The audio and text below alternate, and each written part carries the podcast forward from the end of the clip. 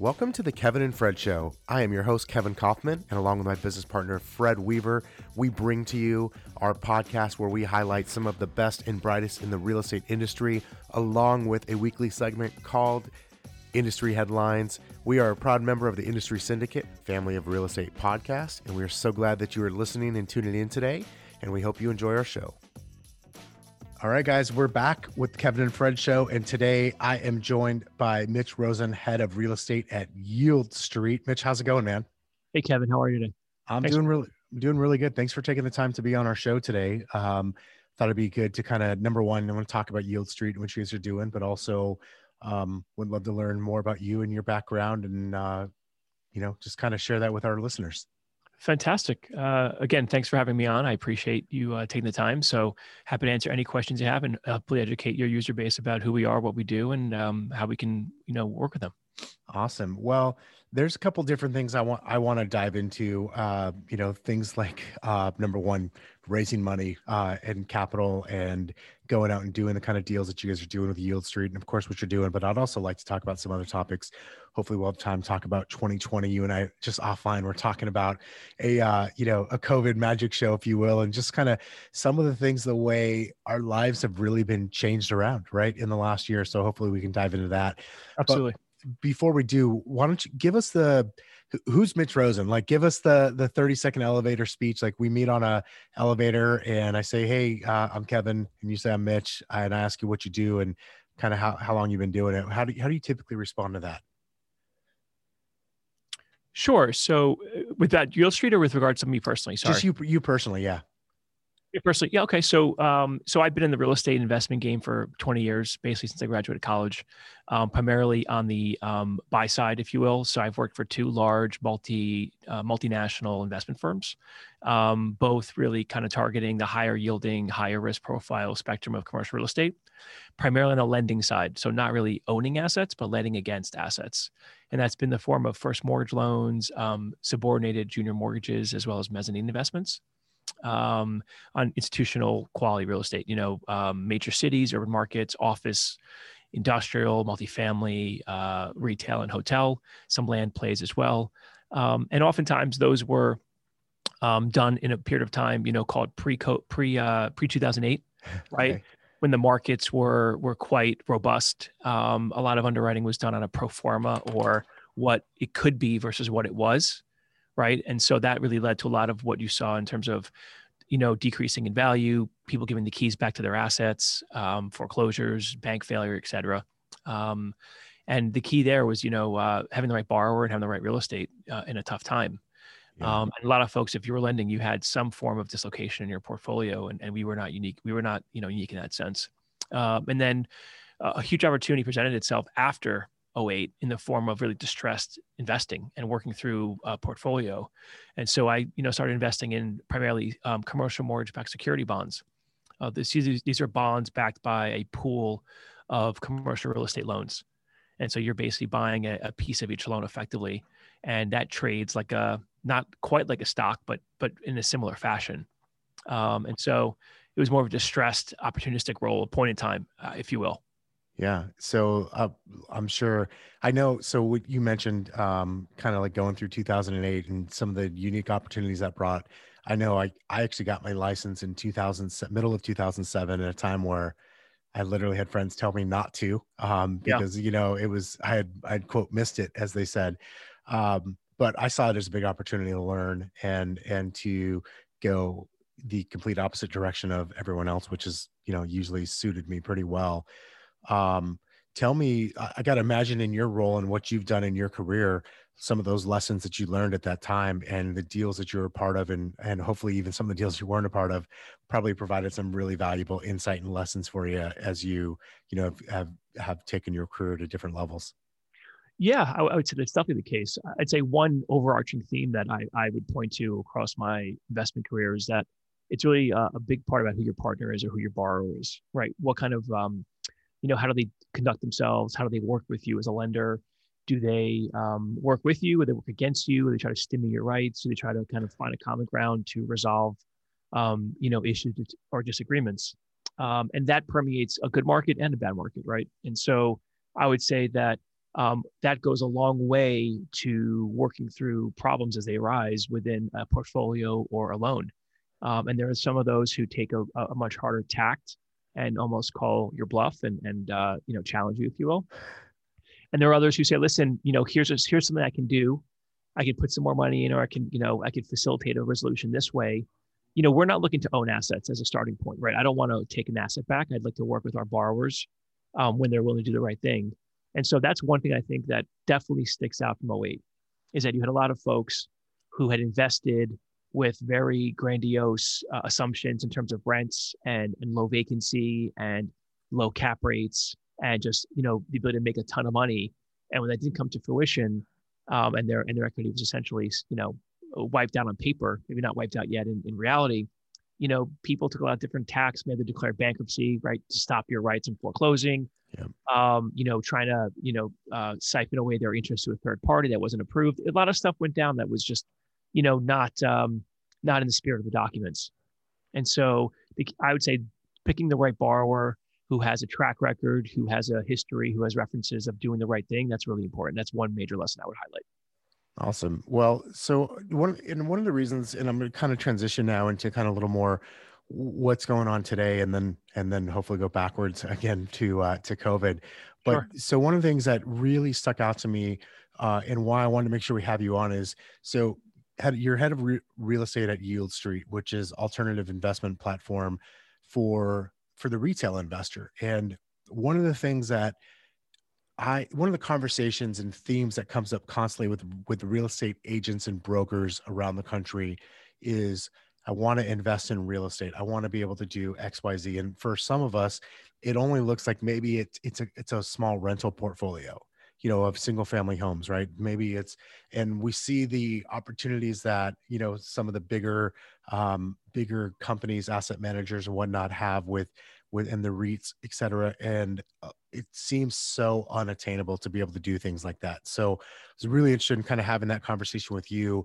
Um, you know, in the spirit of thinking with someone who's in and around real estate and how they can go out and number one, take advantage of opportunities themselves. But number two, as real estate professionals, I believe part of our job is to always be making sure that we're putting opportunities in front of our clients and our friends and our our client base regardless if it's something we're getting paid for or not. So that was kind of the spirit of what i was hoping to to be able to chat about today. So number number one can you give me the give me the lowdown on yield street? Give me the, what's the uh kind of what's the goal of that? Who's the ideal um client or customer for you guys? And we'll just take it from there Sure, and there's a lot of there's a lot in that statement. So me, we can touch on all those points because um, I think it's really worth to highlight.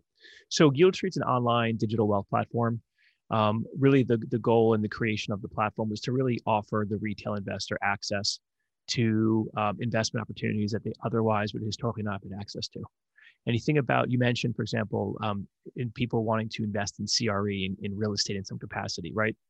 Oftentimes, it's through a person you know um, or it's a friend of a friend, or someone is raising capital to do X, Y, Z, and you you know put in some some dollars, and you know it's quite passive, and you maybe get paid back, you get some coupon along the way, and then hopefully you get a recovery upon a sale or a refinance at some point. Historically, you think about how people invest in alternatives, particularly, right? You think about the large family offices, pension funds, endowments, you know, the large multi-billion dollar managers I'd say over 20% typically is invested in alternatives. When you think about the traditional retail investor, right?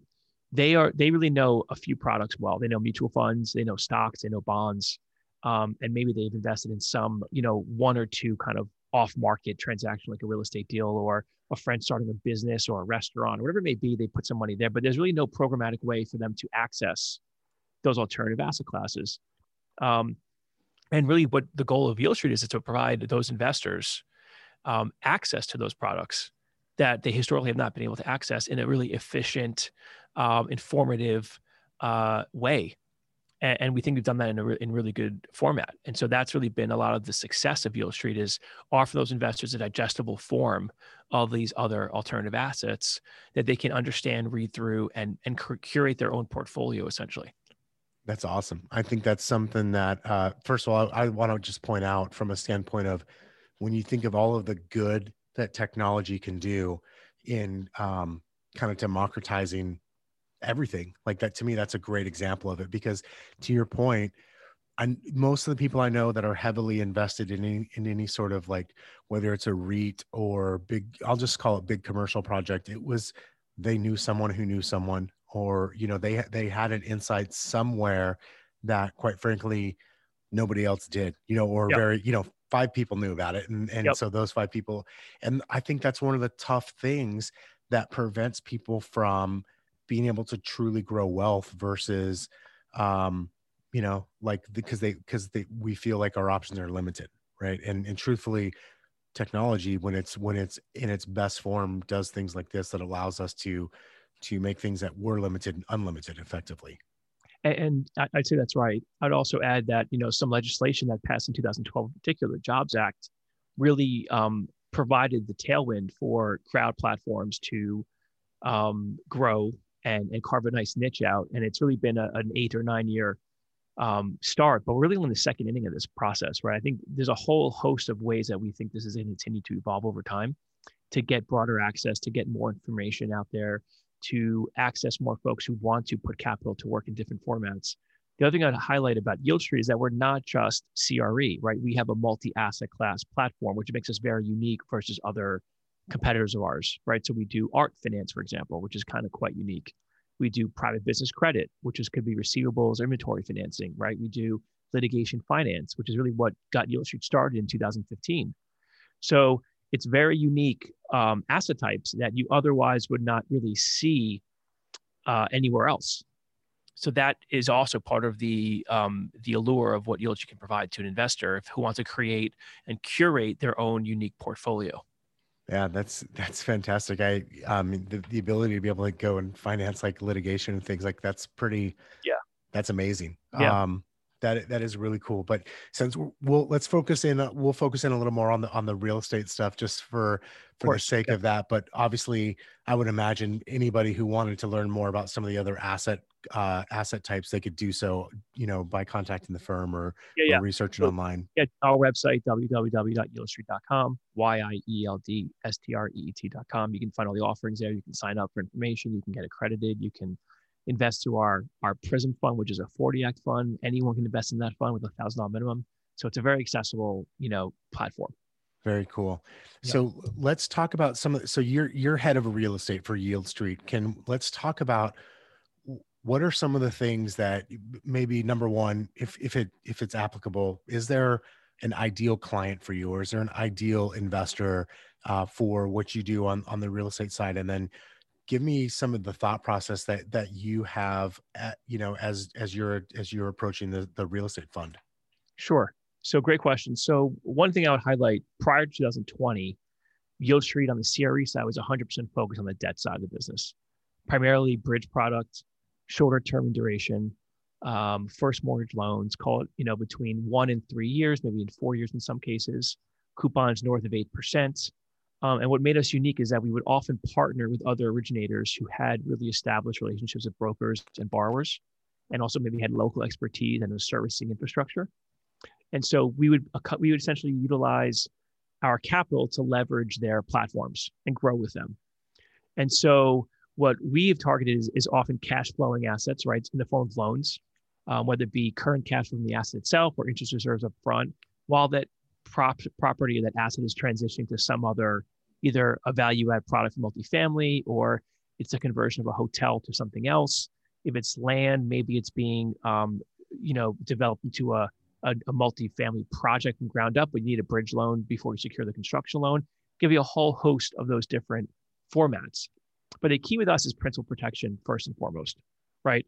We want to make a loan or an investment. We want to see our earn our coupon, and we want to get repaid in a timely manner. That's really the foremost um, priority when I walk in here every day, thinking about how to protect our investors and how to grow the real estate business. Right? We never sacrifice one for the other.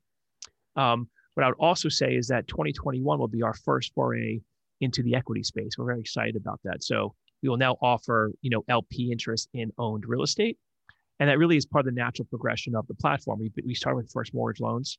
We migrated to kind of subordinate first mortgage debt and then to pref uh, as well as mez. And so this is kind of the next evolution of providing our investors with the full gamut of risk whether it be first mortgage on one side to equity on the other with different return profiles and different return um, mandates and, and, risk profiles. And that the whole the whole goal is and to offer our investors the whole gamut and let them pick and curate the way they want to invest. That's awesome. So so let me ask you that. That's that's interesting. Is it you said you know it's kind of the evolution was 2020 uh, like a springboard for that evolution to get into to get into the equity side of of the real estate business or is that just more of like hey that's just where we're at at sort of this time in history it's a great question. I think part of 2020 i think will all present opportunities certainly on the equity side. I do think that there's going to be some time for those to come to fruition and and there is some school of thought that it may it may never may never come in the way in which a lot of investors are projecting meaning this huge this huge wave of distress you know, I'm, I'm of the mindset that I'm not really sure that comes to fruition because you have Fed monetary policy measures, you have federal stimulus, um, you have banks being prevented from exercising remedies and having to be forced to work with borrowers. And um, if you think, like I do, that this economy may be able to really recover quite quickly once we get past, let's say, the Labor Day, right, and and more vaccines are uh, administered, people kind of uh, go back to res- res- having a living life resembling somewhat what it was like in yeah. February of 2020, I'm of the belief that we could see a fairly um, robust recovery. And so I think that benefits almost every property class in CRE, maybe other than retail. I think retail is in a legitimate systemic downward trend that really will not benefit from, not will benefit the same way, I should say, that the other asset classes. I think hotels, for example, could boom, like resort hotels, destination places. I think people are cooped up for at this point over 12 months. I know if I'm vaccinated, my wife's vaccinated, my kids are safe, and we, we're told we can travel, like I, I would expect that we would take a nice trip together just to kind of, you know, reinvigorate those uh, those good feelings.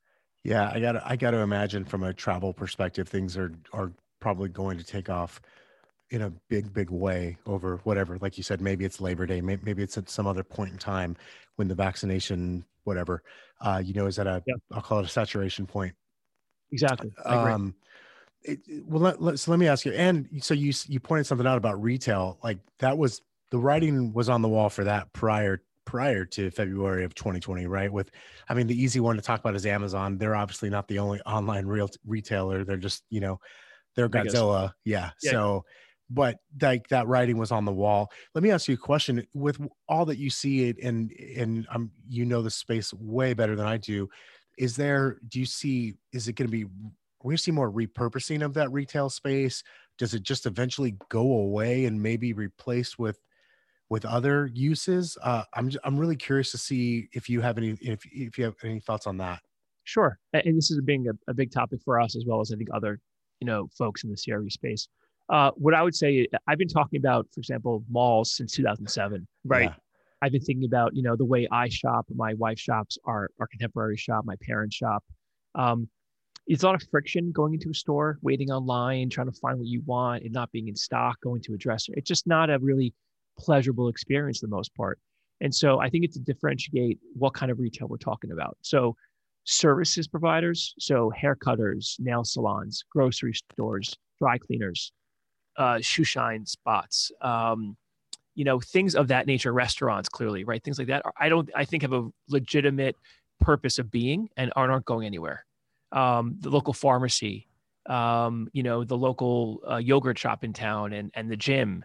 Um, I don't think those are really going to go away. I think people like. I think we're social animals. I think we like to be around other people. I think. I think being, you know, on a computer in your house just ordering products is not going to be the way of the future. Yeah. But I do think there'll be more penetration with groceries, for example. Like that that rate was two percent five years ago. It's probably five percent now, and it COVID probably accelerated that by ten years. On the on the mall side, you know, America's been over retailed for forever, right? Yeah. The number of square foot of sellable retail space versus say Europe or, or, or Asia is, is, is, is multiples of them. So we've had too much growth on the, on the square footage of, of retail sellable space. And a lot of that has been on the apparel side. And, and there's only so many apparel providers you need out there. And so I think you're just seeing the, the weak properties, the weak assets really, um, you know, have just an acceleration of what people expected five, six years ago. You know, maybe people thought, I, I personally, I was always, always the assumption that whenever the next recession hits, when that does hit, you're going to see a wave of defaults and, and bankruptcies of tenants who just are not able to make it. And and what COVID did is that was the catalyst in this case. It wasn't a recession, it was it was a pandemic. But nonetheless, the outcome was the same. So I think people who are surprised at the retail apocalypse, whatever term you want to use, I think is a bit uh, misguided. I think that it was that that scenario was always set up. The question is, what was the, the the the last, you know, straw on the camel's back that broke it? Um, now, this was certainly unique and and and quite devastating. Then a, a, recession, you can still open your store, right? You can still have sales. Um, this was just an amplification of what that could be. But I don't think most people in CRE are surprised that these malls were very susceptible to, for example, you know, anchors like J.C. Penney's of the world and Kohl's and and those guys who've been on a tough time for years. You know, the last ten years of declining sales. Who goes to a department store anymore? I mean, I certainly don't. Yeah, you know, it's wild. Just uh, just a personal experience. Uh, my wife and I just recently uh, were shopping for some certain furniture, and the store that we went to, they've got a website. As they obviously sell online, and the they had the product that we wanted in store. So we wanted to go there and look at it and just kind of touch it, feel it, make sure. And quite li- literally, it was 50% cheaper from the same, like the exact same company to buy it online than it was to go there and purchase it in store. So that's, yeah, that's shocking to me, actually. That's was, a, that's a probably a pretty poor, um, you know, distribution model, if you will, if you go to a website versus a store. Yeah, especially with like it's not even like uh it wasn't even a, under a different brand or an alternative brand. I mean, it was literally the same name on the website and you know uh, that which had the store location on the bottom of it as an as an example. The Crazy. only thing i could think of is obviously okay they'd love to go to more of that online model versus having these big um showrooms i guess is, is probably the right yeah. the right word there. Yeah. I, I think um we think about what it costs to rent industrial space or warehouse space right? Call it five bucks a foot seven dollars a foot eight dollars a foot ten maybe to what you're paying for a, a space at a mall or a, a showroom, you're probably paying, I would guess, two to three to four times that. Yeah. So, um, you know, a lot of the hybrid model now, uh, in hybrid models used in many different ways. You know, it's the it's the uh, omni-channel, right? So you think about guys like Warby Parker, for example, who started only online, yep. and opened up like flagship locations in major cities, right? And so um, Tesla, similar type of concept. Apple, similar type of concept. So um, I think that I don't know about the economics of those businesses, but I do know that they're very successful in that model. And um, you know, even thinking about like the various mattress companies like Casper yes. and right, so you can find those now at like uh, Crate and Barrel or um, Pottery Barn, and they've different. I think one guy partnered with Target, one guy partnered with Pottery Barn, so you can go and buy those mattresses in a store and see them, right? So, um, I think people's adoption of ordering online has really changed. Like for example, five years ago, I really didn't off order many clothes online. I just wanted to see it like, you know, and I think yeah. behaviors change. And and now I order virtually everything online with the ease of having to, you know, mail it back doesn't fit or it's not the way I thought it was going to look or feel.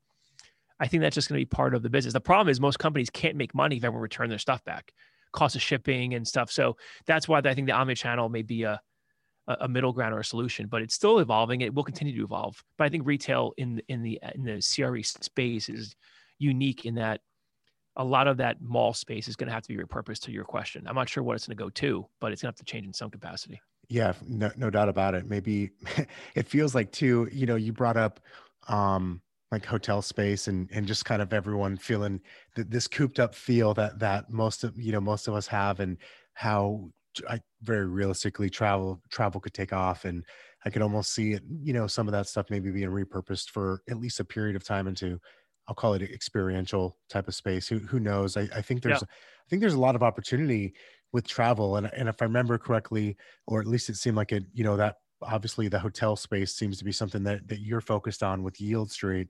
Um, do, is that a how long does that last? I guess. I mean, obviously, I think hotels are I don't think hotels are going anywhere, but like, let's say a run back up, if you will, or, or kind of a, a hot time in that space. Is that something that can sustain for five years, a decade? Is that shorter, like a year or two? Like, what's that post pandemic, you know, lift opportunity yeah, look like? You know, I'm not smart enough to have the answer for that, to be honest. I think it'd be just me speculating, which I'm happy to do. But you think about, you know, the growth post um, 08, right? Even in the face of continued new supply in various markets of new rooms, new hotels being built, um, for the most part, there was a continued growth of average daily rate (ADR) and RevPAR (revenue per available room). So the metrics continued to improve, and that's partly why you kept on seeing more and more rooms built, right? More competition. Um, you've differentiated between markets now a bit, right? So you think about like a New York market, New York City in particular, it's a heavily tourist, international driven uh, hotel market, right? And so um, you need to see international travel come back for those hotels to kind of really start recovering. Whereas if you think about like domestic destination hotels or resorts, I think those have a far quicker return profile in terms of coming back to where they were pre COVID. So I think it's a differentiate between those two types. I'd also add business travel. Um, you know, pick any Midwest city that has four or five hotels by an airport, and then maybe five or six hotels within a major metropolitan area, Cleveland, Cincinnati, you know, Topeka, pick your market. Um, you know, I'm not so sure how quickly business travel will rebound as well as personal travel. I think of the two differently.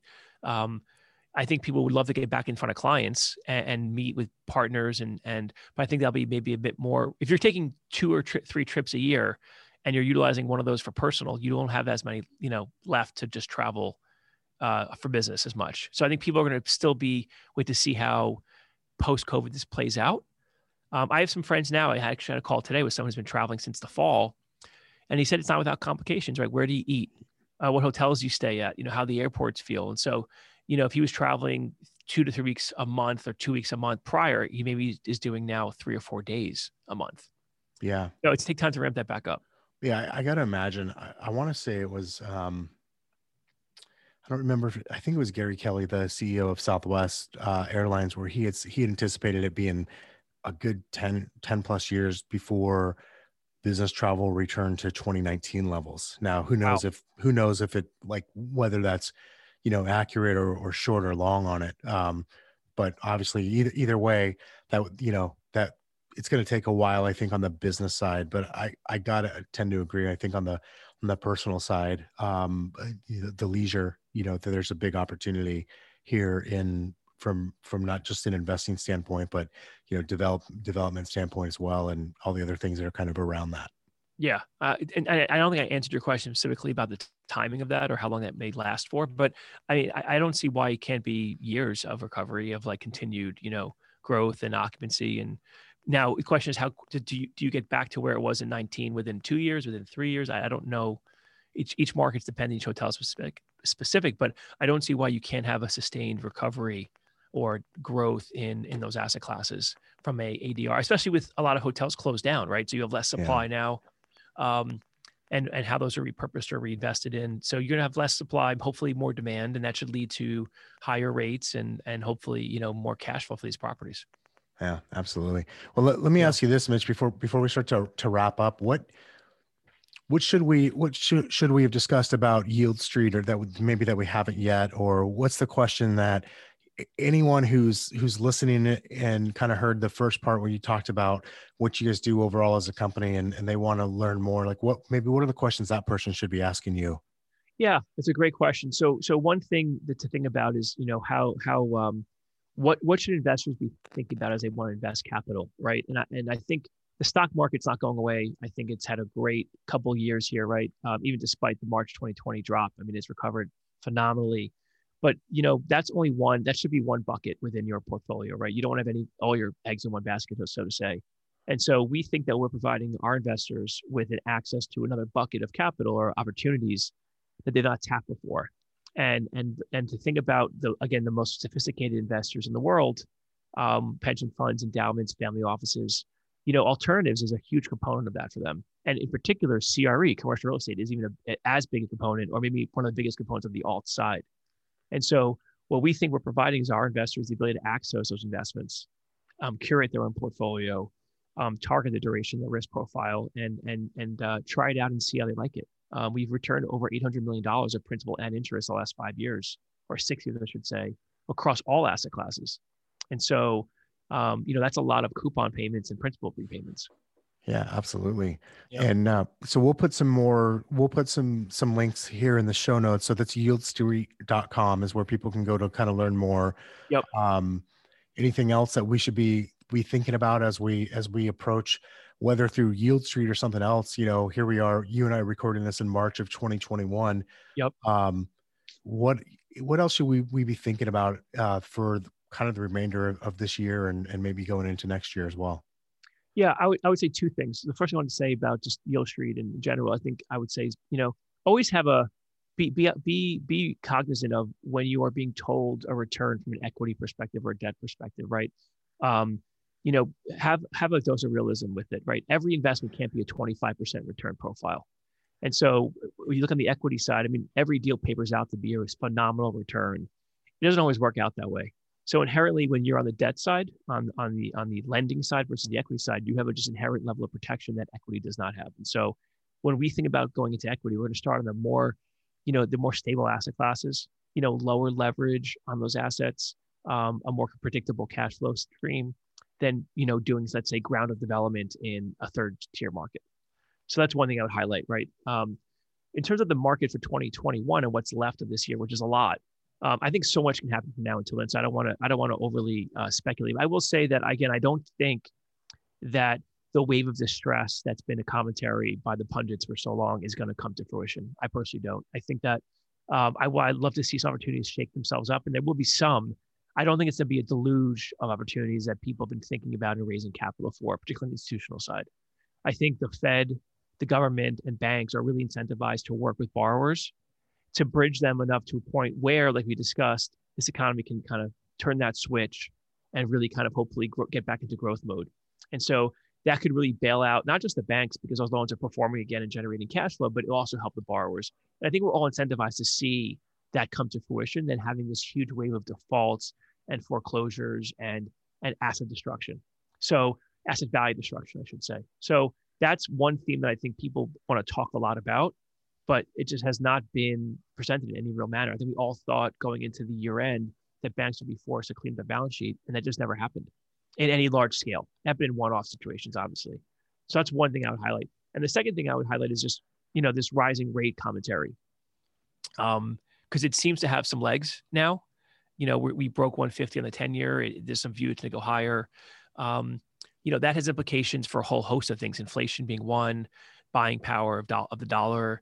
Um, you know, uh, investments. If you're a fixed income investment and rates are rising, that inherently decreases the value of your fixed income stream, right? So, um, in to- usually, rising rates and and higher inflation denote economic growth, right? So there's there's a there's a there's a support there of, um, you know, the economy is doing better and we can support these higher rates.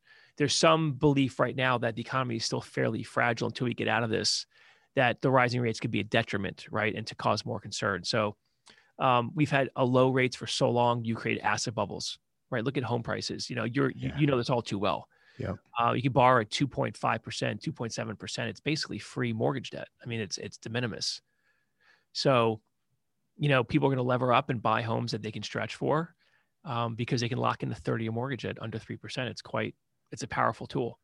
It is. It's super super powerful. So if you you know, uh, I won't hold. I'm not going to call you up on December 31st uh, and and say, hey, you were wrong or you were right. But do you see where do you do you see rates continuing to to raise this year? Do you think they stay where they're at? Do you think they kind of go back down? What if you had yeah, to yeah. crystal ball this one?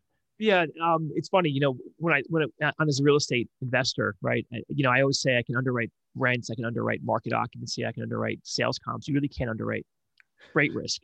Right. So inherently, you want to hedge out rate risk. So you're not really exposed to rates. That's why we do floating rate loans. Typically, if LIBOR moves, my loan rate inherently goes up.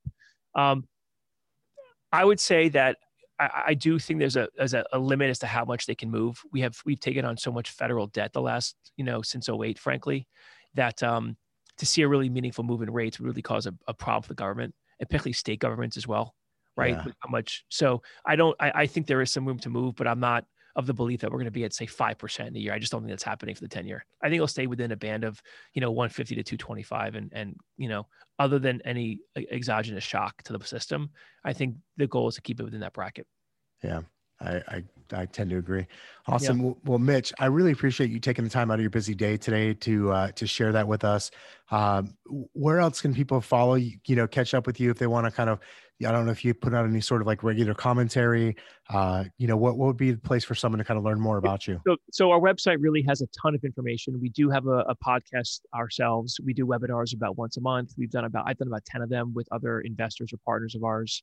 Um, feel free to go there as well. We have a, a, podcast series that people can look at with all the asset class heads, you know, different, doing different podcasts, art, private business credit, marine as well, our technology team. So there's a lot of content out there on the Yieldstreet side people can go and learn more about. And obviously connect, contact IR if you have any questions about any offering. I'm happy to get on a call with anyone, walk them through our thought process, our logic, our underwriting, and get them comfortable. Awesome. Mitch, I appreciate that. Yieldstreet.com, guys. We'll put that here in the show notes uh, and reach out to them if uh, if there's anything there that that interests you. I'm sure that there is. And Mitch, thanks for taking the time today, man. Kevin, thanks so much. Best of luck to you in 21. I look forward to talking to you December 31st and seeing where rates are. Yeah, I'll, I'll hold you to it, buddy. All right, yeah. have a good one. We'll talk well, to you soon. Man. Have a great week. All right, bye bye. Bye bye. Today's episode is brought to you by Kevin and Fred's community at eXp Realty. Learn why over 1,000 real estate agents joined eXp Realty last week. Join us for an informational webinar this Tuesday at 10 a.m. Pacific Time Register at intro to exprealty.com.